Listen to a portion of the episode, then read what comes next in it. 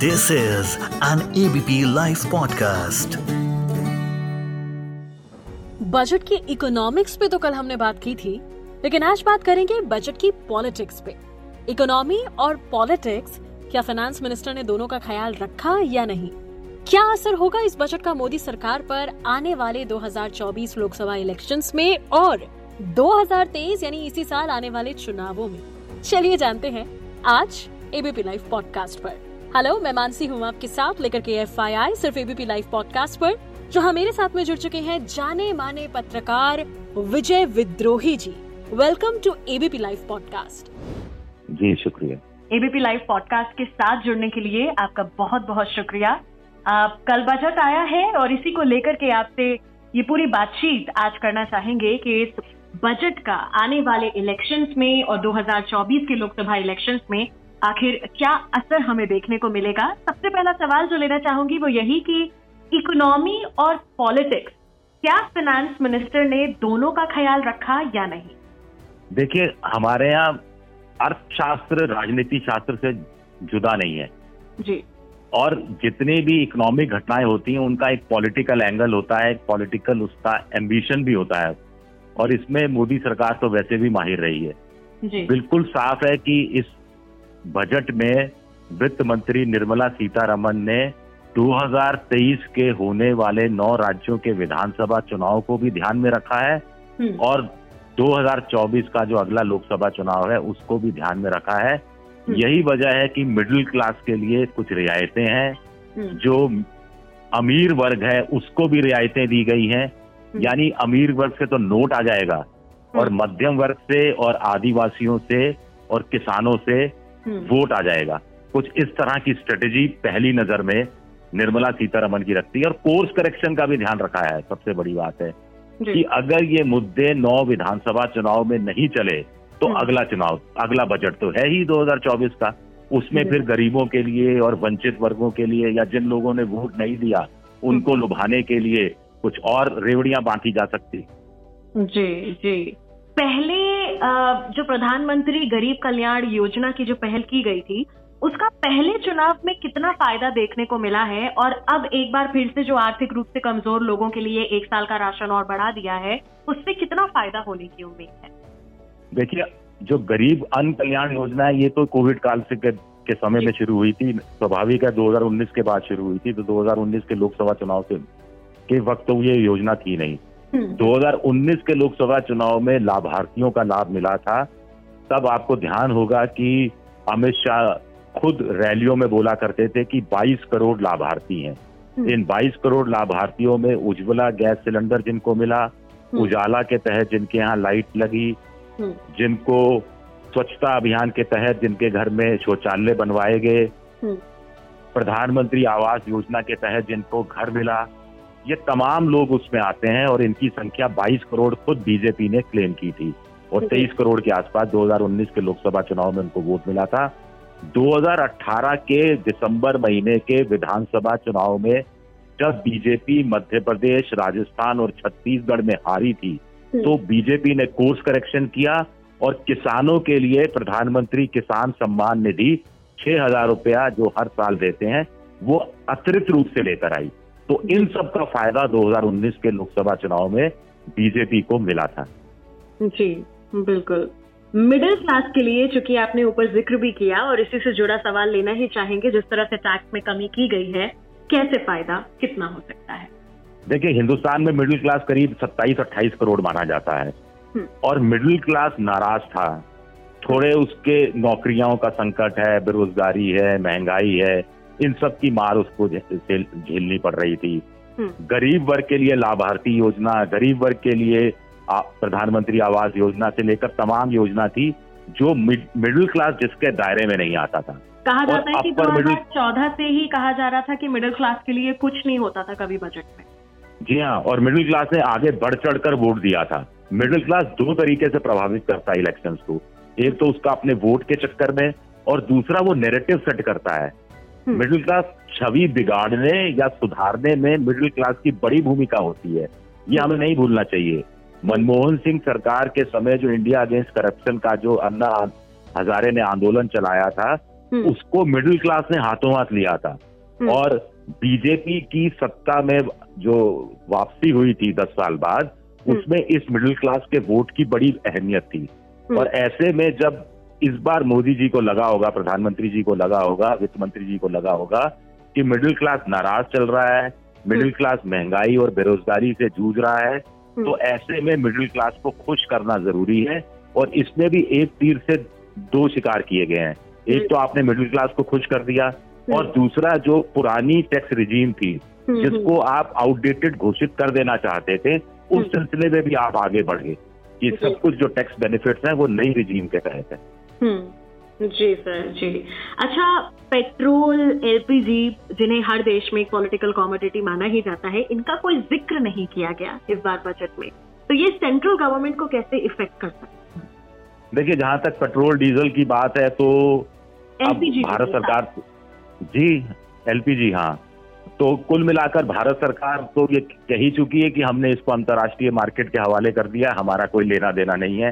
हालाँकि election period के दौरान हम सब जानते हैं कि डीजल और पेट्रोल के दामों में वृद्धि रोक दी जाती है। ये अपनी कहानी अलग है। इस समय जाहिरा तौर पर एक साल पहले जो क्रूड ऑयल के दाम इंटरनेशनल मार्केट में 130 डॉलर प्रति बैरल हो गए थे अब वो 80 82 डॉलर प्रति बैरल हो गए हैं और हिंदुस्तान को जो हिंदुस्तान का बास्केट है उसमें तो भारत को और सस्ता मिलता है रूस से भारत और सस्ता ले रहा है।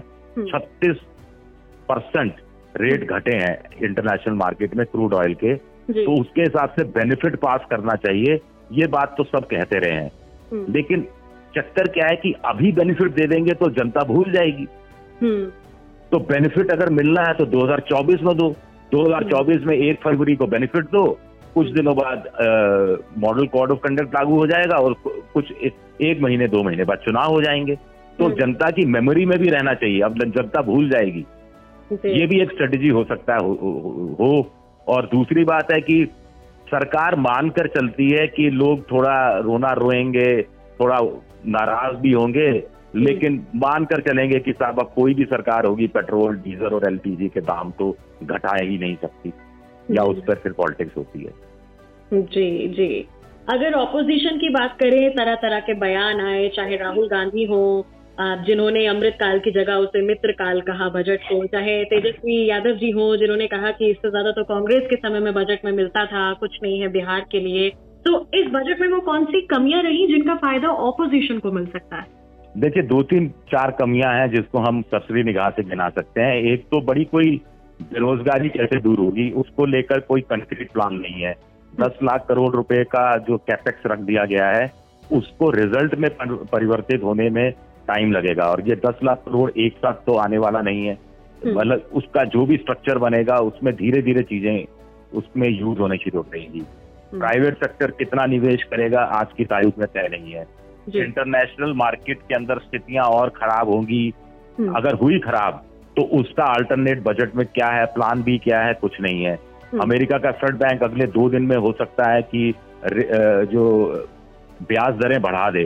तो हम्म। उसका भी असर भारत के जो रुपया और डॉलर वाली जो कीमत है उस हम्म। पर पड़ेगा तो हम्म। ये तमाम चीज़ें हैं जिसको लेकर अभी कुछ चीज़ें तय नहीं है हम्म। और फिर ओल्ड रिजीम जैसी टैक्स वाला है उसमें नई रिजीम में तो एक परसेंट लोग आए हैं ninety five percent ninety nine percent तो पुरानी रिजीम में है और पुरानी रिजीम को क्या ये नहीं लगेगा कि वो हम ठगा हुआ महसूस कर रहे हैं और हम तो सेविंग करते हैं इस सेविंग से सरकार का काम चलता है और हम्म। हमारी सेविंग को सरकार नजरअंदाज करके और नई टैक्स रिजीम पर ज़्यादा ज़ोर दे रही है।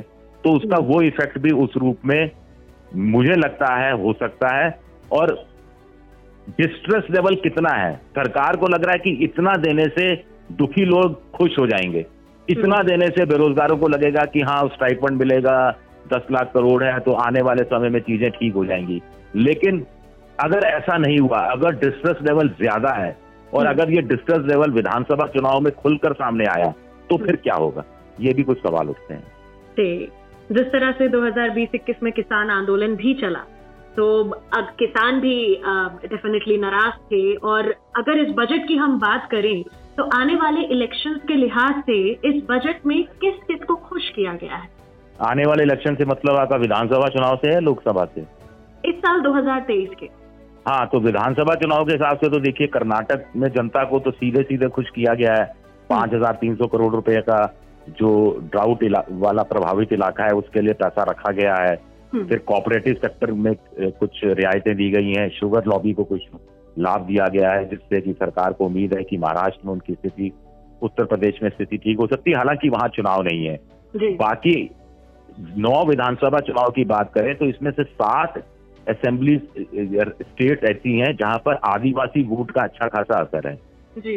उसमें तेलंगाना है राजस्थान है मध्य प्रदेश है छत्तीसगढ़ है हम्म, और इसके अलावा नॉर्थ ईस्ट के एक दो राज्य त्रिपुरा मेघालय मिजोरम आते हैं।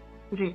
तो आदिवासियों के लिए बजट बहुत ज़्यादा आठ हज़ार करोड़ था एसटी के लिए जो हम्म, बारह हज़ार करोड़ किया किया गया है forty eight percent jump Eklavya योजना कुछ अन्य योजनाएँ तो उस आदिवासी बेल्ट को बीजेपी कैप्चर करना चाहती है और उसमें अपना वोट बैंक का विस्तार करना चाह रही है एक। हम्म। दूसरा डिस्ट्रेस में जो लोग जी रहे हैं वो हम्म। कांग्रेस की तरफ़ या विपक्ष की तरफ़ ना भाग जाएँ इसका भी प्रबंध कर रही है। तो इससे ये सब 2023 के विधानसभा चुनाव को मद्देनजर रखकर ही किया गया है। अब इसका कितना फ़ायदा होता है नहीं होता है ये तो- कहना मुश्किल है। बिल्कुल सर। और आखिरी सवाल यही आपसे लेना चाहूँगी कि 2024 के जो इलेक्शन हैं उनको देखते हुए क्या क्या बजट में चीज़ें हैं? देखिए ये सारी चीज़ें 2023 के विधानसभा चुनाव के हिसाब से भी हैं और 2024 के हिसाब से भी हैं। आप ये कह सकते हैं कि अभी सरकार ने एम किया कि इस बार मिडिल क्लास को खुश करते हैं। जी। और जो रिच क्लास है उसको भी खुश करते हैं। हम्म, फिर देखते हैं कि विधानसभा चुनाव में क्या निकलता है। ओके। अगर पता लगा कि गरीब है जो अ, बहुत महादलित है महापिछड़े हैं हम्म। और अत्यधिक जो डिस्ट्रेस लेवल है किसान है उनका वोट नहीं मिला तो हम्म। फिर उनको वो रेक्टिफाई कर दिया जाएगा उसका कोर्स करेक्शन कर दिया जाएगा 2024 के बजट में। हम्म, अ, मुझे मोटे तौर पर ऐसा लगता है कि जैसा कि एक अखबार ने भी आज छापा है कि हम्म, ये बजट नाइट नाइट वॉचमैन का काम कर रहा है। अगर नाइट वॉचमैन टिक गया तो अच्छा है। अगर हम्म। नाइट नाइट वॉचमैन आउट हो गया तो फिर दूसरा बल्लेबाज को भेज ही देंगे जो रेगुलर बल्लेबाज होगा। जी जी बिल्कुल। आज जो मुद्दा लिया है आज जो टॉपिक हमने उठाया है आ, अगर आपको लगता है कोई ऐसी खास बात जो हमने इस टॉपिक में कवर नहीं की और जो लोगों को जानना ज़रूरी है वो आप सर बिल्कुल बताइएगा। ऐसी कोई खास बात नहीं है लेकिन एक एम फैक्टर मैंने लिया है। अपनी तरफ़ से मेरा ये फैक्टर है। हम्म। M for Modi M for महिला जिसका ध्यान रखा गया। एम फॉर मिडिल क्लास जिसका ध्यान रखा गया। एम फॉर मल्टी मिलीनियर जिनका ध्यान रखा गया। जिनके लिए टैक्स रेट जो 42.7 मैक्सिमम था उसको घटाकर 39 परसेंट किया गया। जी। तो इससे एम फॉर जो जनादेश है मैंडेट एम फॉर मैंडेट हम्म, ये मिलेगा मोदी को एम फॉर मोदी को या नहीं मिलेगा ये मेरी एक छोटी सी टिप्पणी है। बिल्कुल।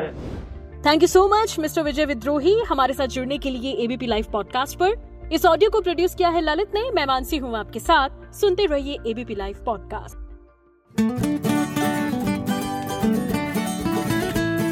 this is an ABP live podcast.